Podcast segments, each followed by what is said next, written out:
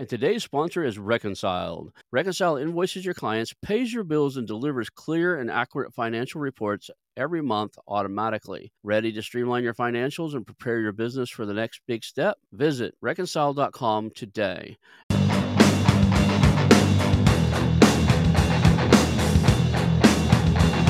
Hello, and welcome to the How to Exit podcast, where we introduce you to a world of small to medium business acquisitions and mergers.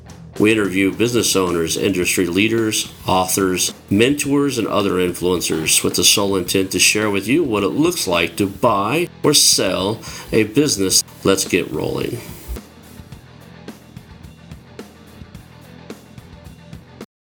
And now, a moment for our sponsors. I want to highly recommend you get Acquisition Aficionado magazine.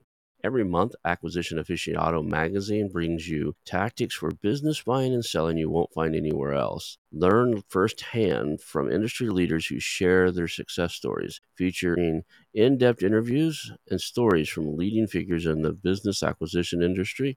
This multi platform mobile magazine speaks to acquisition entrepreneurs wherever they are in the journey. And I want you to visit acquisitionaficionado.com today. Hello and welcome to the How to Exit podcast. I'm here today with Jason Somerville, and he is the founding partner at GW Partners and has a vast amount of knowledge and experience in this industry. So I'm looking forward to this conversation. Thank you for being on the show today, Jason. Yeah, thanks for having me. Excited to be here. Yeah, and we talked about for a little while getting to know each other before the show. We always do the kind of origin story so people can get a kind of feel uh, for who you are. The whole vibe I want is for people to connect with you and, and understand the vastness of your experience. So you don't have to sure. go too long into it, but can you give us the scope? Because you've got a wide range of things you've done in the past. Uh, my joke is always, uh, hey, you were born and now you ended up on a show about mergers and acquisitions. Can you fill out the gap in between? But uh, give us the condensed version. Okay, I'll do that. Yeah, I think the best way to put it is I'm kind of a, a, reformed investment banker back to still being an investment banker, but a little bit different than I started. It's funny when I was uh, in high school, I had my heart set on being a sports agent, believe it or not. And once I realized I had to probably go to law school to do that, and I didn't want to be a lawyer, I was like, okay, that's not, I don't want to do that. So I went the finance route and started my career with Bank of America in their investment banking practice in Chicago, where we did deals, kind of equity, M&A for Fortune 500 businesses did that for a few years and then actually went and ran capital markets for a, a hedge fund in Miami called Bayview Asset Management.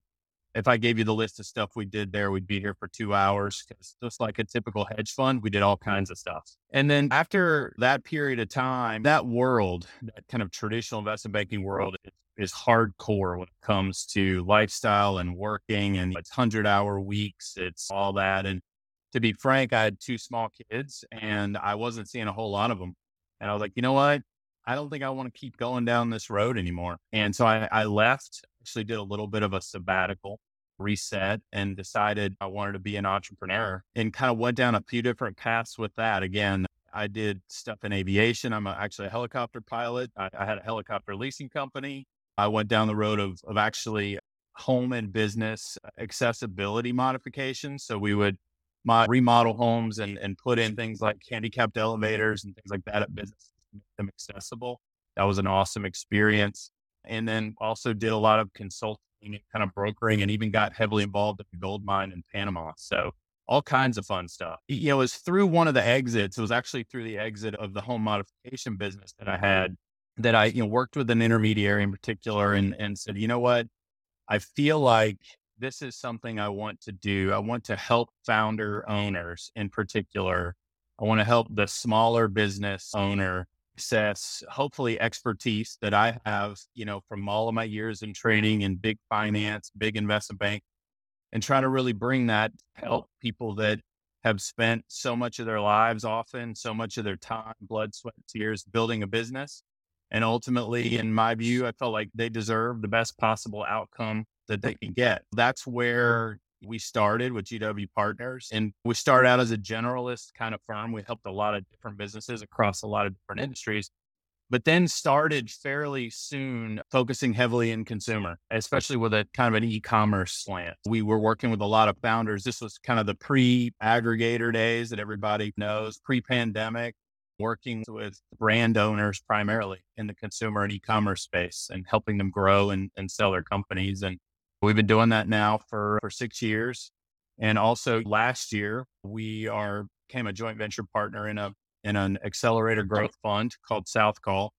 Same industry. We're we're taking minority investment interest positions and helping brands grow to ultimately exit. So yeah, that's the short version. Awesome, awesome. So a wide breadth of knowledge in, in, in this space. And there's a lot of investment in bankers and a lot of brokers and stuff who have never had operator experience. And I know a lot of CEO, previous business owners don't even like to be called operators, but that's just my mm. that's the nomenclature we use for somebody who is in there in the weeds of things and operating a business. So because some people call themselves CEO or owner or partner or founder or whatever kind of encompassed all of that operator status. You were operating the day to day operations of the business. Many of the people never had that, never cut their teeth on that part of the business. And there's something to be said by having been in the weeds and in the muck and wading through the swamp of, of business life that gives you an insight to what these customers are dealing with and what these customers need that a lot of people in the industry just don't have. And then let's talk. I mean, what are some of the craziest things? I know you've did so many different things. What are some of the craziest type of uh, deals you've done? Like, we'll, get into the like really odd, crazy businesses that you never knew existed. That's my favorite thing. Is like I always tell people, like I you know had a guy in here that bought a manufacturing plant. I was like, "What do you make?" And they go, shrimp sorting machines. I was like, I didn't even know those existed. Well, yeah. I mean, it's interesting. I feel like we're working with new product types all the time. I mean, I kind of going all the way back in my early days. Mm-hmm. I can definitely say now we worked on the Enron deals back in the day. So before that company got crazy, I did deals with DreamWorks, the big movie company. Oh, that's cool. stuff with them. Yeah, we did. We kind of helped pioneer some of the first structured deals where you would actually sell bonds backed by movies that hadn't been made yet. So interesting. Yeah. And then in kind of this world, we've sold every kind of, I think, business from Victorian night. We sold a Victorian nightgown business, which was interesting, based in, in the UK. Actually sold it to a really big strategic acquirer. We've sold businesses in cannabis, which is always interesting, and household goods. And we sold a business in vinyl record protection. I mean, all the fun stuff we were doing a marketing where we were buying marketing a marketing roll up. We were buying marketing agencies, and one of us, one of them pulled aside. It's like we own a second company, right? And uh, two or three of them did it. Most of them because they had the second company that would market cannabis shops, and they didn't put it on their main brand. They didn't want their main. I don't know what those names are, but it, whatever sure. it was, they wouldn't. They didn't want them to like know that that was one of the brands they created and, and did. That said, this one was like we do a like some of our biggest income is from adult stuff. And I'm like, hmm. adult stuff? And they're like, yeah, like Pornhub. And I was like, ah, okay. So the problem was, is we were acquiring 20 something other agencies. Now we have to either tell everybody or make the decision that we're just not going down that path. And the rest of the executives made the decision like, yeah, they don't fit in with the picture of everything else. Try to explain to 20 something other, we had 20 something LOIs in the process, either already signed and already in due diligence. We were active, very crazily active. And mm-hmm. to try to convince everybody that, yeah, these guys should be part of this, was something we just didn't want to go down that path. Yeah, it's a very it's a, it's a narrow audience for sure. Yeah, and anymore, it's like you see what happened to Bud Light when they went against their customer base. You just don't know; it's a fickle market. So people yep. might adopt it and be okay with it, not care, and then people might also rebel against the whole thing and not not touch it with a ten foot pole. It could be a poison pill. So let's circle back around to what are the lessons learned that you learned from all this? Is there things that are universal from the big guys all the way down to this mid tier level now and some of the smaller companies you've helped?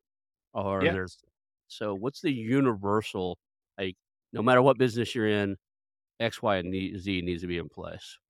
Yeah, I, I would say there's a few things that, you know, we were talking earlier, obviously before the show about how well, we'll call them businesses, but also M and A markets, and so they tend to be kind of tiered. They have these groupings, and so looking at it just from the standpoint of any sort of acquisition, whether it be a large public company or or a small private one, the real we'll call it the story and, and the and the future and the risk profile around that business are the things that ultimately drive any deal, right? I mean, look, in its most simple form, an acquirer has to see the vision.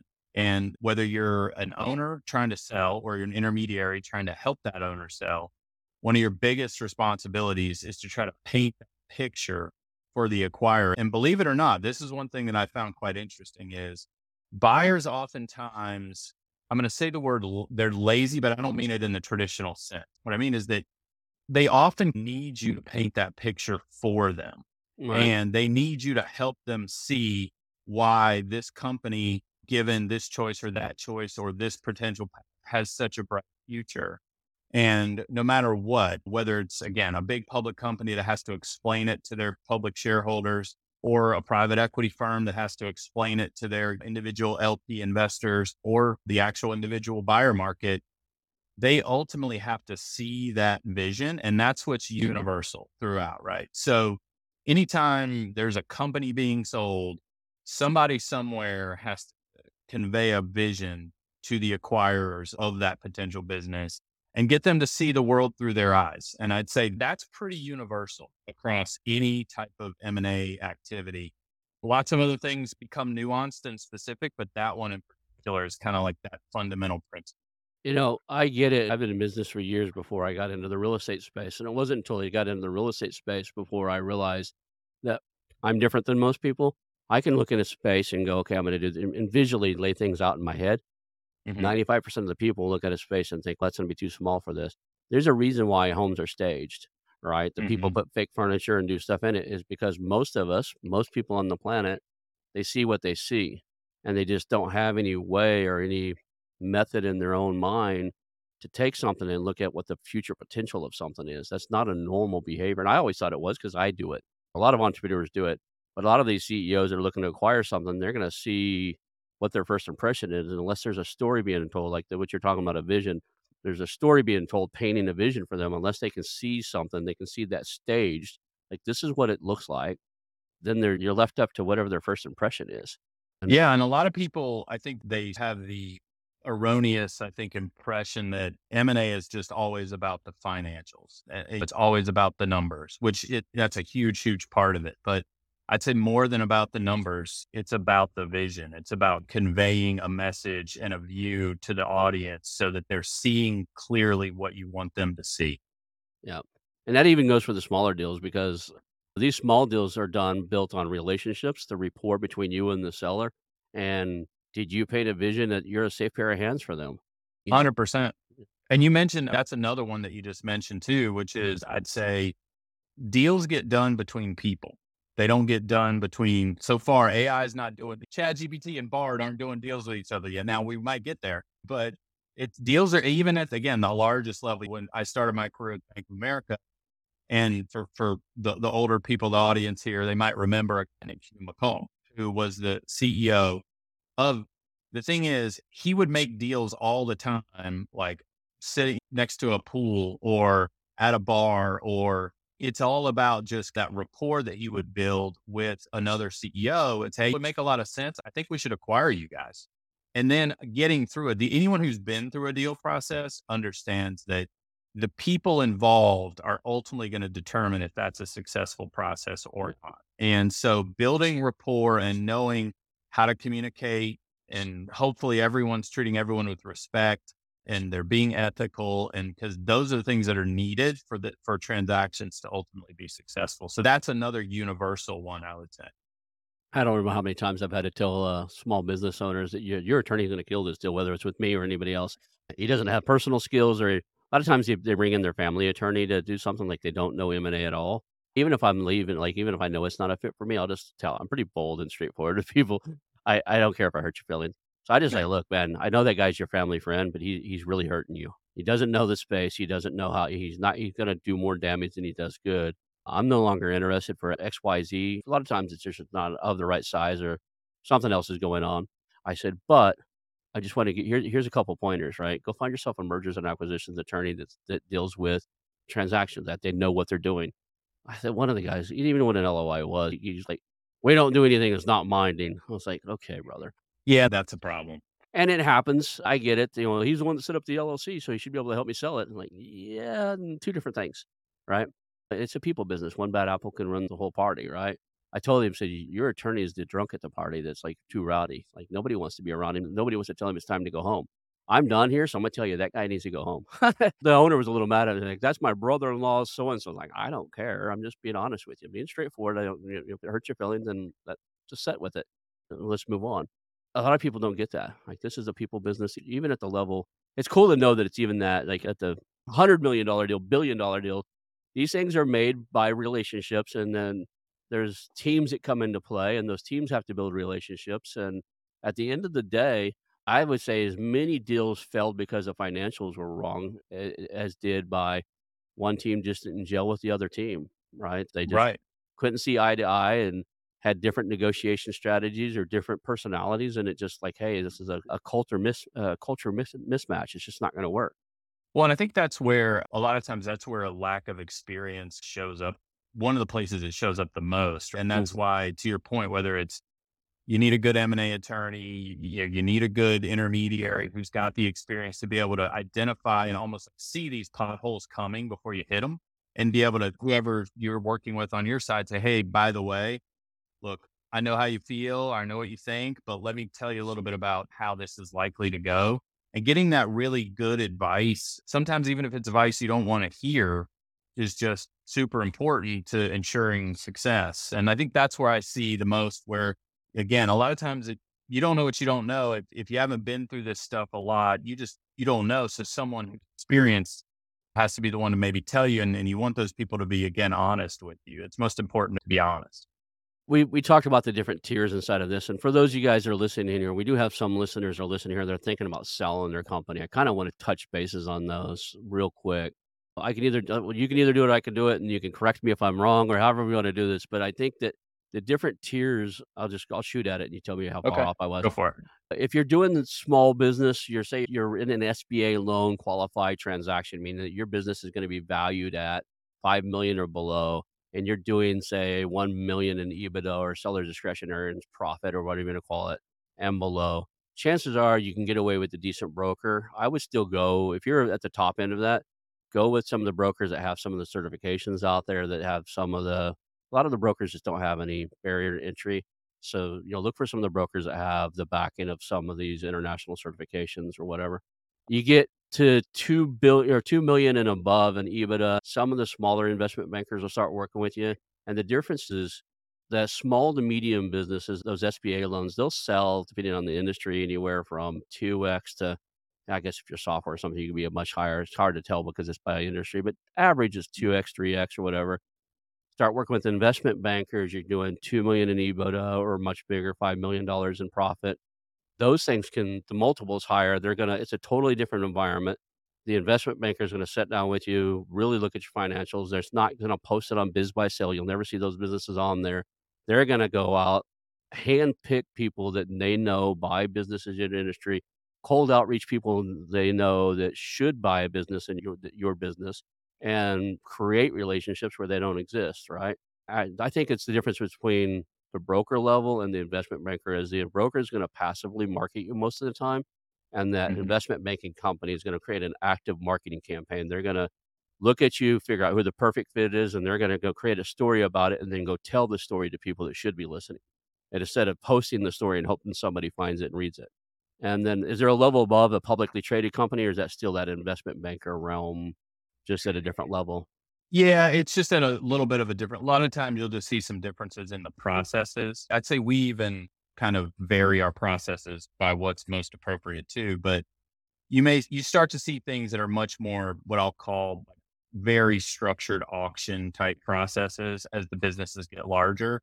And whereas if they're more in that, we'll call it almost like the two to five ish or two to sometimes even two to 10 million of EBITDA, they tend to be a little more curated type processes. It still ultimately ends up in a bit of an auction at some point, usually, but it's a little bit less like super structured and formal. Whereas once you're up to businesses that are going to sell for anywhere close to 100 million or more, you're running usually a very tight, highly competitive auction, very structured. You're sending out teasers, NDAs come back. You're like, hey, bids are due on this date at this time and very very much. That's like a true middle market type process. But yeah it just it varies and i think the the point is like what's appropriate and why? I think that really becomes and and that's what you're alluding to which is hey if you have a business that looks like x then this sort of is probably appropriate. If it looks a little then this is appropriate and it's i think as a business owner it's important to know what's probably appropriate and, and why and what to expect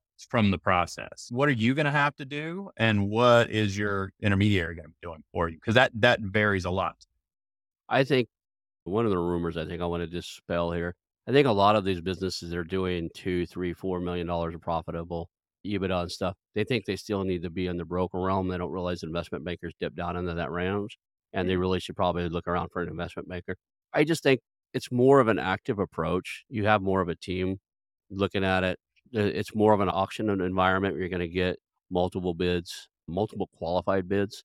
My goal is to grow whatever I buy and to, to make it attractive to an investment banker like yourself and other people so that I can get that. And historically, from everything I've ever seen, investment bankers tend to always play in a realm where they get higher multiples than brokers do.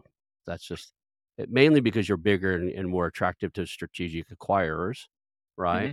But also because it's well prepped. I think you guys do a really good job of making sure that everything's in line for those acquirers.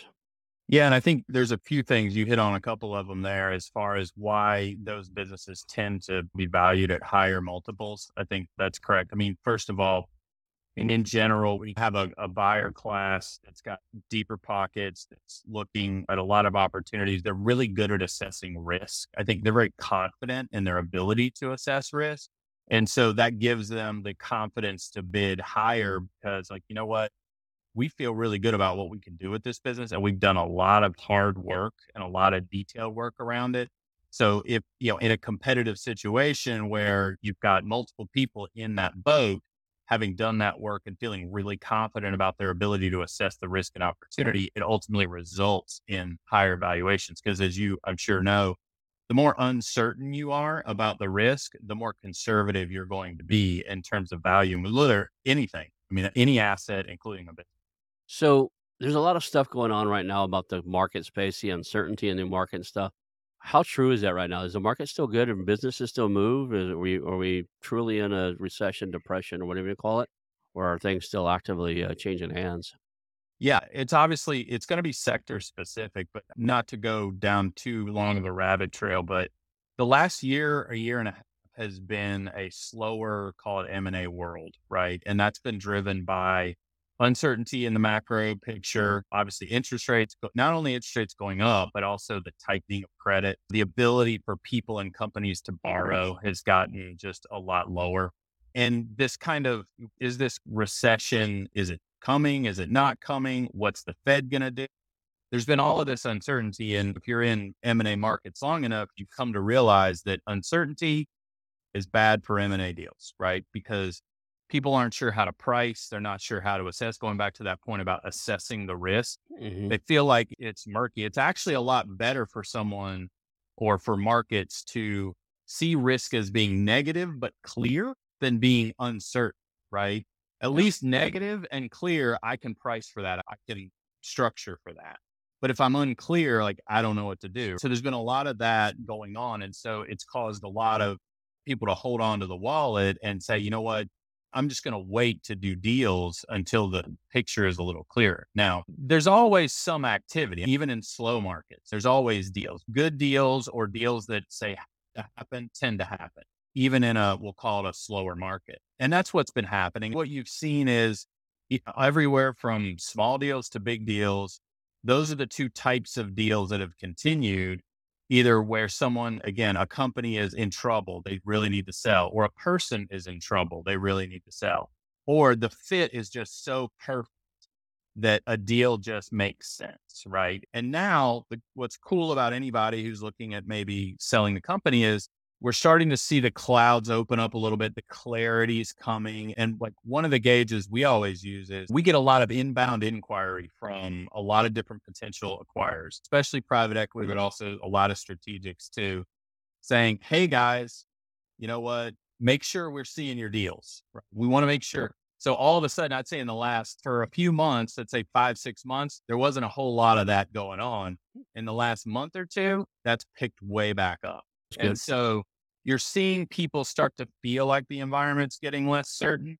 And so what you should see is eventually that deal activity will follow. Valuations will start to appreciate again because they're down to be like from the peak of like 21 was kind of a valuation peak for a lot of businesses. it's probably 35, 40%, even though you see the S&P 500 isn't like, but below that sub it, valuations are probably down 30, 35% from that peak right now. But it's starting to feel like we we're kind of turning back up a little bit. And so I feel like over the next 12 months, you're going to start to see things pick up a little bit. You're seeing, and we're doing a lot more, I'd say pre market prep for deals. And it's kind of, you can feel it in the, in the vibrations and you're seeing it in the data. So.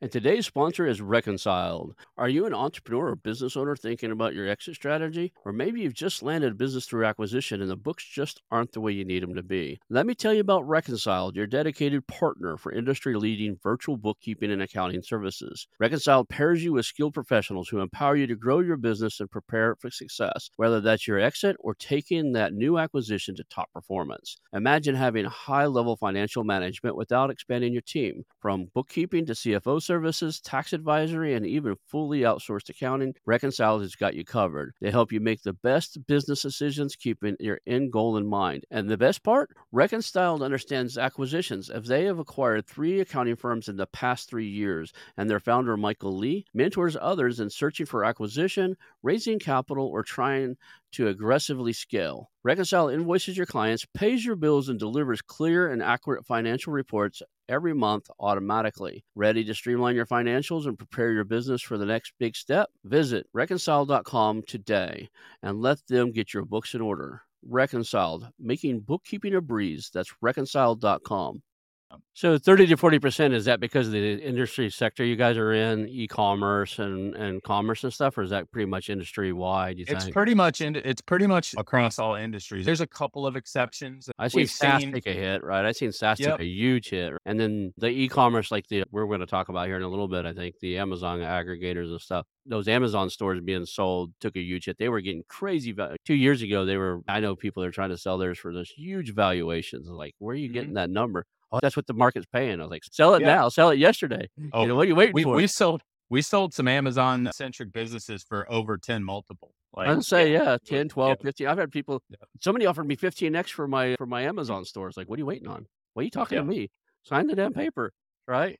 Like, it was a double, it was a double whammy. I know we're going to talk about it later. You know, you had the pandemic, which in and of itself just drove so much more activity online.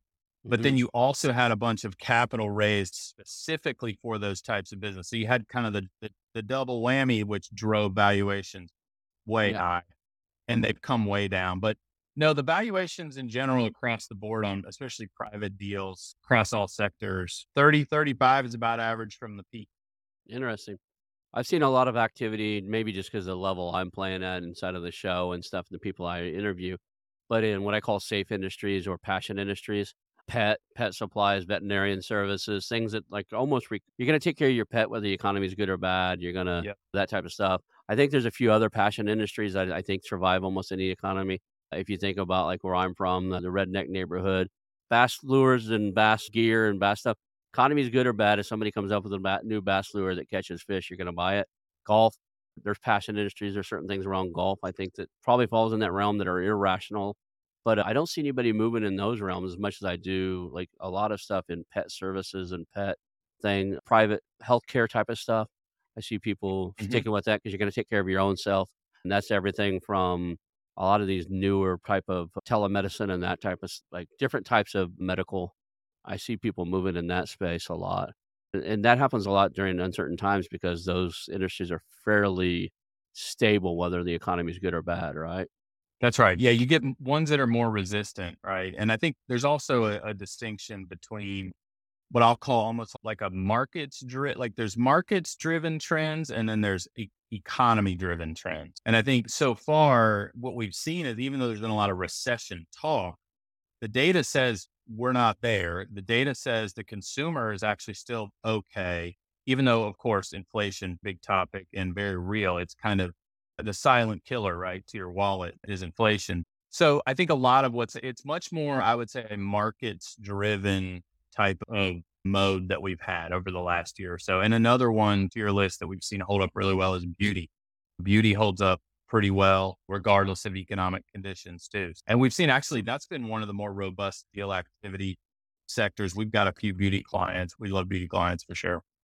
Well, it's almost too like it's almost in a way it's weird. It's both cyclical and counter cyclical almost at the same time because when people are feeling the pinch in the wallet, they're looking for those little splurges, like the little mm-hmm. ones that make me feel good. Like I don't have the money maybe for the big, but and those things that just make you feel good about yourself like Yeah. that, those have to stay on the menu. So let's talk about that consumer project and products and e-commerce space and stuff. Where do you see that going? I know that there's a big problem right now with the Amazon aggregators. We can integrate that into this conversation. But if somebody's in the B2C space and they've got consumer products, maybe on Amazon, maybe on Shopify or whatever out there, and they're doing okay, what's the market look like for them and what should they be looking eyeballing as far as if they're looking to exit or if they're looking to acquire something?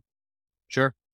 Yeah, I'll kind of start just like from a macro standpoint, just the consumer in general, like what we've seen, the behavior, right? What we saw is during the pandemic, you had all of this spending shift from heavily from services into goods and a lot of those more online. And then as the pandemic was, you know, easing and people were getting back to life, you saw the opposite where a lot of the spending shifted from goods into services like travel and eating out and all that stuff you couldn't mm. do, right? When you were locked in your house. And so now we're seeing it start to rebalance again, which is good because basically consumer products has gone through a little bit of a desert period here as they were, especially e-commerce, because back to double whammies, we go post pandemic. A lot of the online spending goes back to brick and mortar. At the same time, a lot of good spending goes to services. So e- the e-commerce guys got hit the hardest. They had a big party and then they had a really bad hangover. And so so now that whole thing that's all stabilizing. And the reason why that's important is the acquirer universe knows that. And they're watching and they say, okay, cool. Like now's a good time. Like it feels like a lot of these businesses maybe have gone through whatever darkest days they were going to have. They've gone through. There's obviously nuance at every level but you can start to feel like maybe the trend is your friend a little bit when it comes to consumer. So that's one thing. And granted, there's that still that little bit of the looming. Is there a recession? Not a recession. That's still a little bit out there. But I think that it was this big experiment, right? Like this that hasn't really ever happened in human history because what happened in the last pandemic, the world was a very different place. So there was all of this learning that just happened over the last three years, especially if we're going to focus it on e commerce and consumer products. I was like, all right, what has this told us about how consumers behave? How do they buy stuff? How do they buy stuff online? What do they care about? What are the things that are going to make a you know a business successful? Knowing what you know now, right? And specifically around the Amazon kind of experiment, let's call it, that evolution was super interesting because we were around before a bunch of capital got ra- raised specifically in these kind of aggregator vehicles. And we knew what the market, so the market for those businesses was a lot thinner then. Valuations were lower, but also to, to put it bluntly, there were a lot of people in consumer. When I say people like private equity and other like big buyers who looked at those Amazon businesses as not even real businesses. They, uh, we, they would say that all the time. That's not a real business. I've got Jeff Bezos risk. He wakes up on the wrong side of the bed. My business is screwed. So it, it was it was fighting its way through that perception. Then all of a sudden you had aggregators, they started pre-pandemic.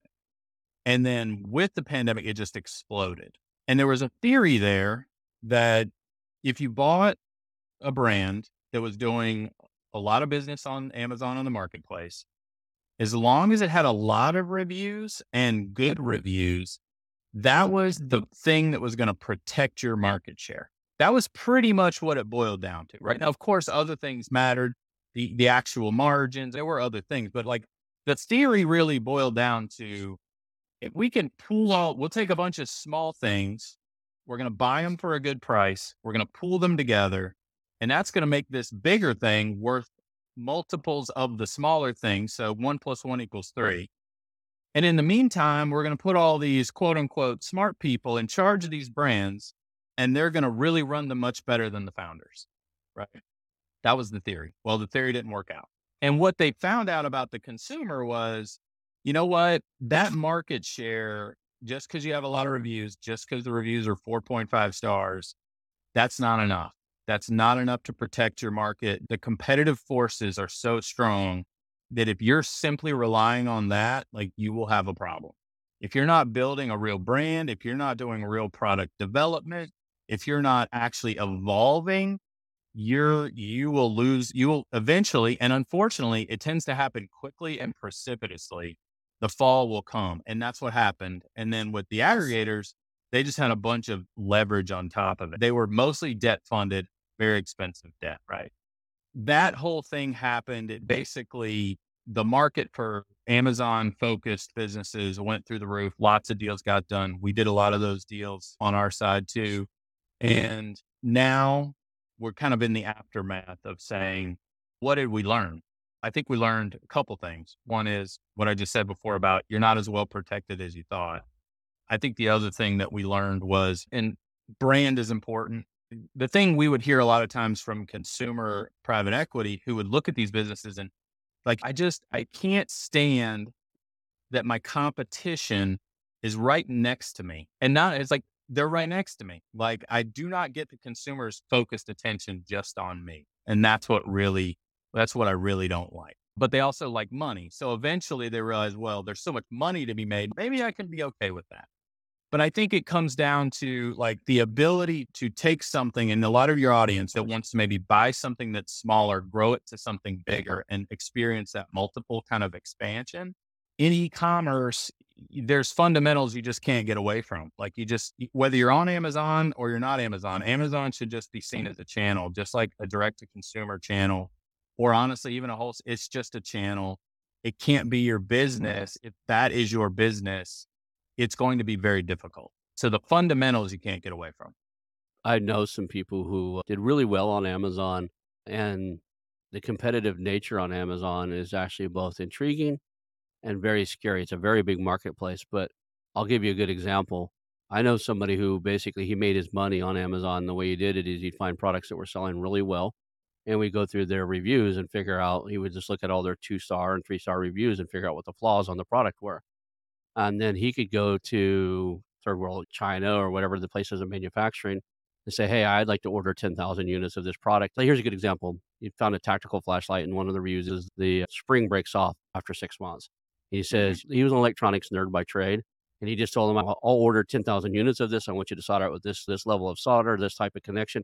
He just gave them different specs to build it on. Now, when his reviews show up, Amazon, because it's such a similar product, puts them side by side and he never gets the reviews as he builds off sales. He never gets the reviews that, that it breaks. Now, right. uh, before long, he displaces the other guy and mm-hmm. he made a lot of money that way. What, what he learned though later on, I'll tell you, is he made a lot of money, made millions. He's doing mm-hmm. really well with it. He won't let me interview him, put it out public because about what I'm going to tell you. He said, "Hey, we're gonna not the tactical flashlight, but two of his other products. It's like, hey, we're gonna start selling that as an Amazon product. You can either mm-hmm. sell us or store, compete with us." Yeah, he literally wrote him a letter, sent him. An, it wasn't even like a call or anything. They sent him a letter saying, "We're entering in your space. We'd like to talk to you about buying your store. You can either sell it to us or compete with us. We're, we're going to have an Amazon product in that line." Like, yeah. what are you going to do? You're going to be side by side with Amazon when you think the algorithm's going to favor you? Yep. So he ended up having to sell off two of his product lines, right?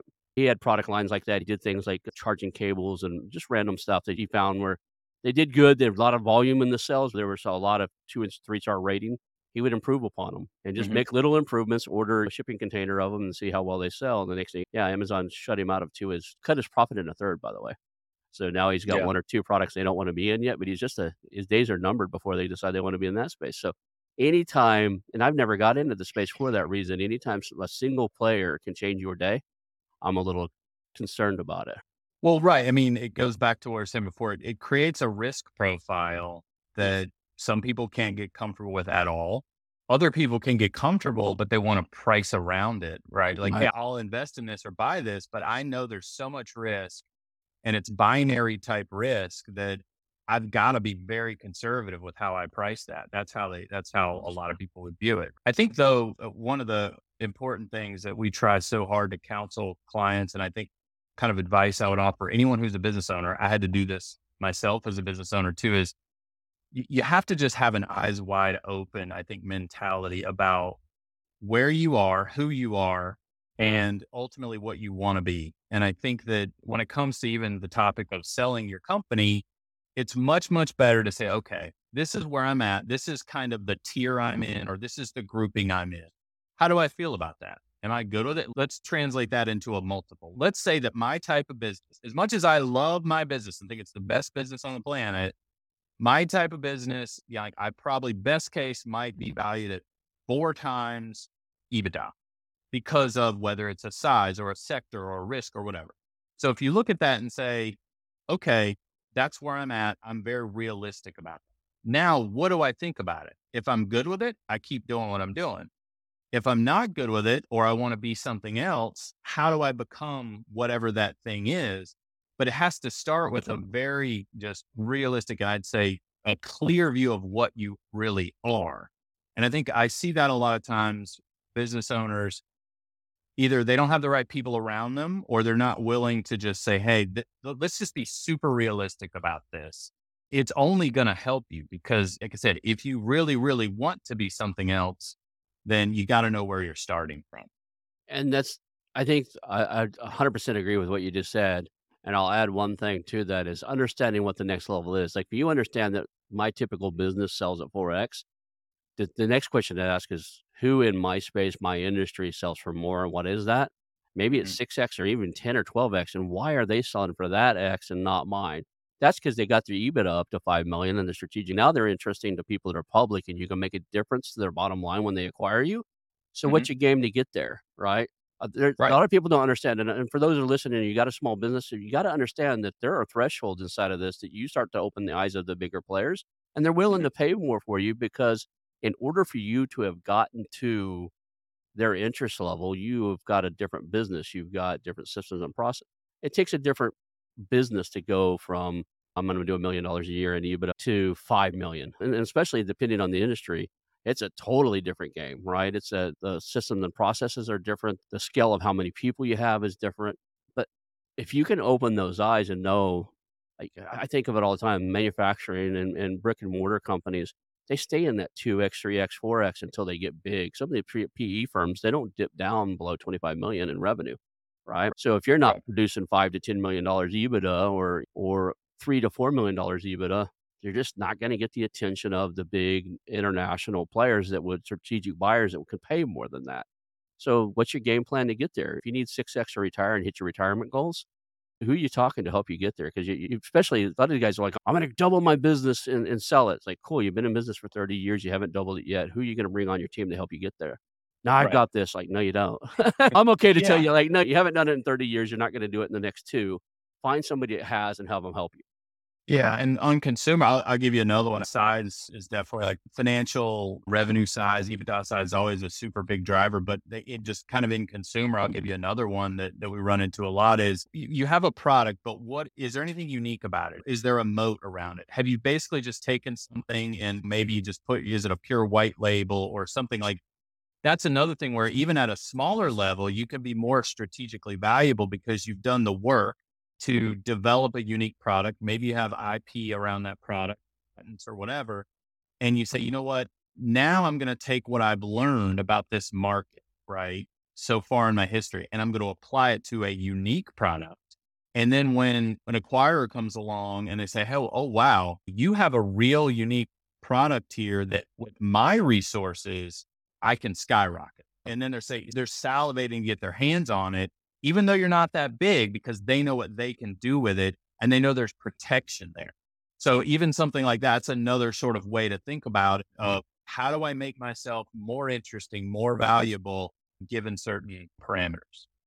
Yeah, I, I, get that. And I had a company I was slightly interested. It was a vitamin company of all things, subscription based. They did sell on Amazon stuff, but they mostly most of their money was through subscription. They got a monthly recurring, and the guy was really like talking about the uniqueness of his product and his subscription base. But what he did, they did everything in house. And I was like, you do realize that I didn't say this to him, and to my team. So you do realize we can take that product. He's charging $35 a bottle. He's saying it's cost her $10 a bottle. I know I can count 10 manufacturers right now that'll make that formulation exactly for $2 a bottle, right?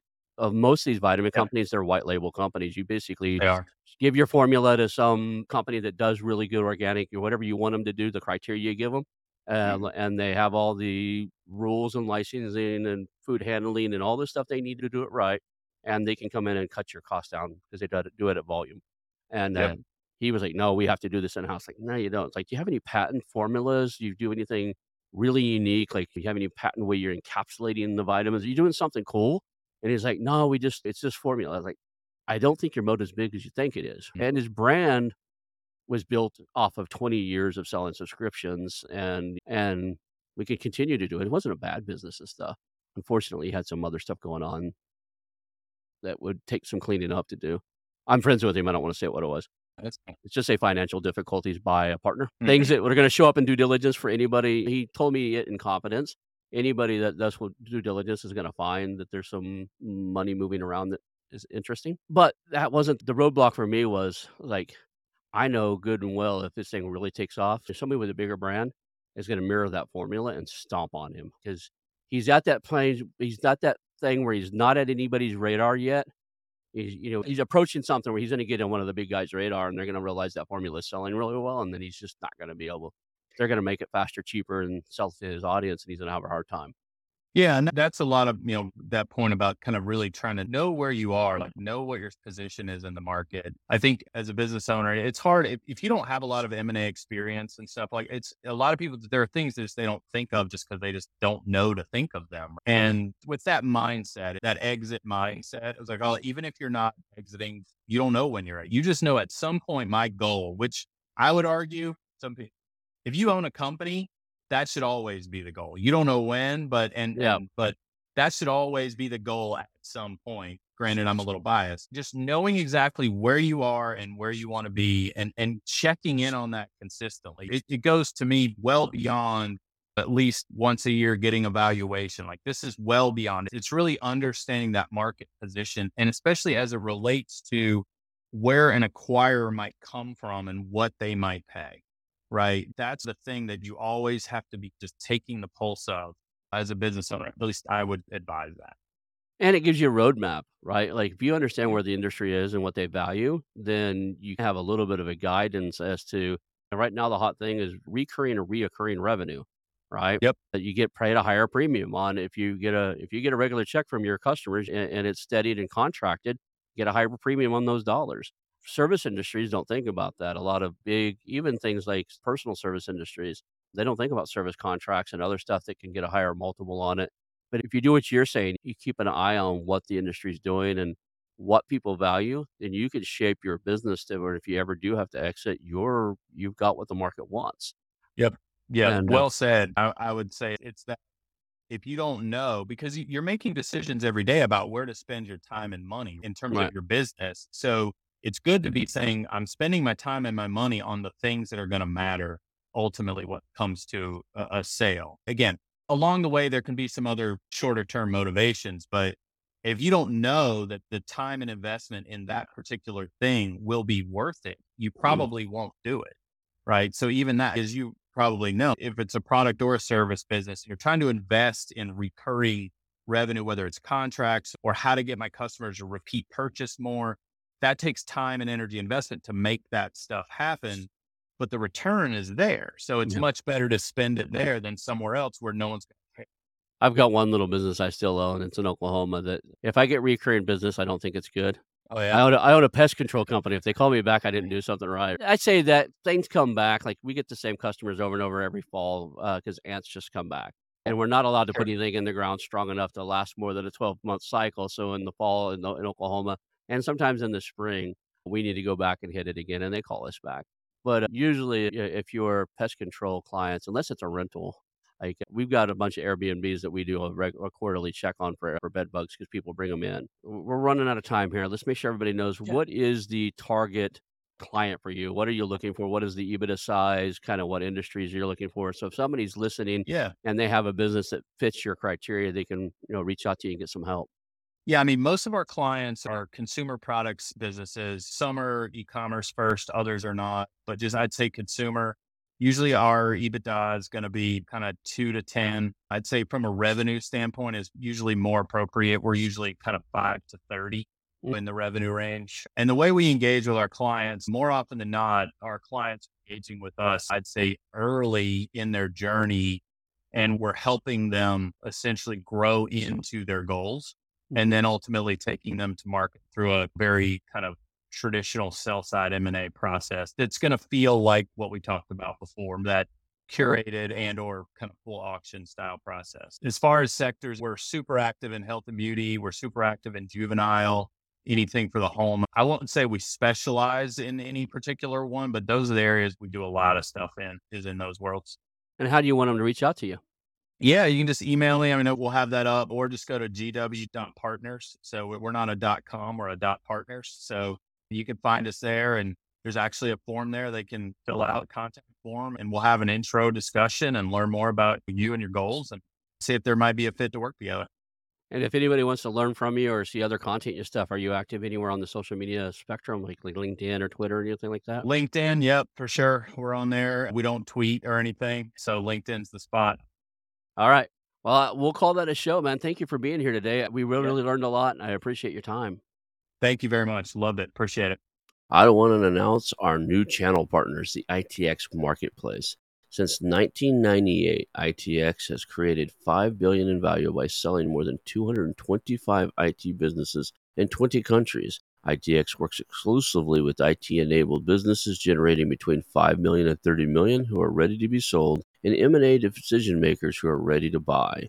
For over 25 years, ITX has developed industry knowledge that helps determine whether a seller is a good fit for their buyers before making the match. ITX Mergers and Acquisition Marketplace we have partnered with has a proprietary database of 50,000 plus global buyers seeking IT service firms, managed service providers, Microsoft service providers, software as a service platforms, and channel partners with Microsoft, Oracle, ServiceNow, and, self, and, and the Salesforce space. If you have an IT enabled business you're ready to sell, I want you to visit the itexchangenet.com slash marketplace. How to exit. That link will be in the show notes. Visit them now.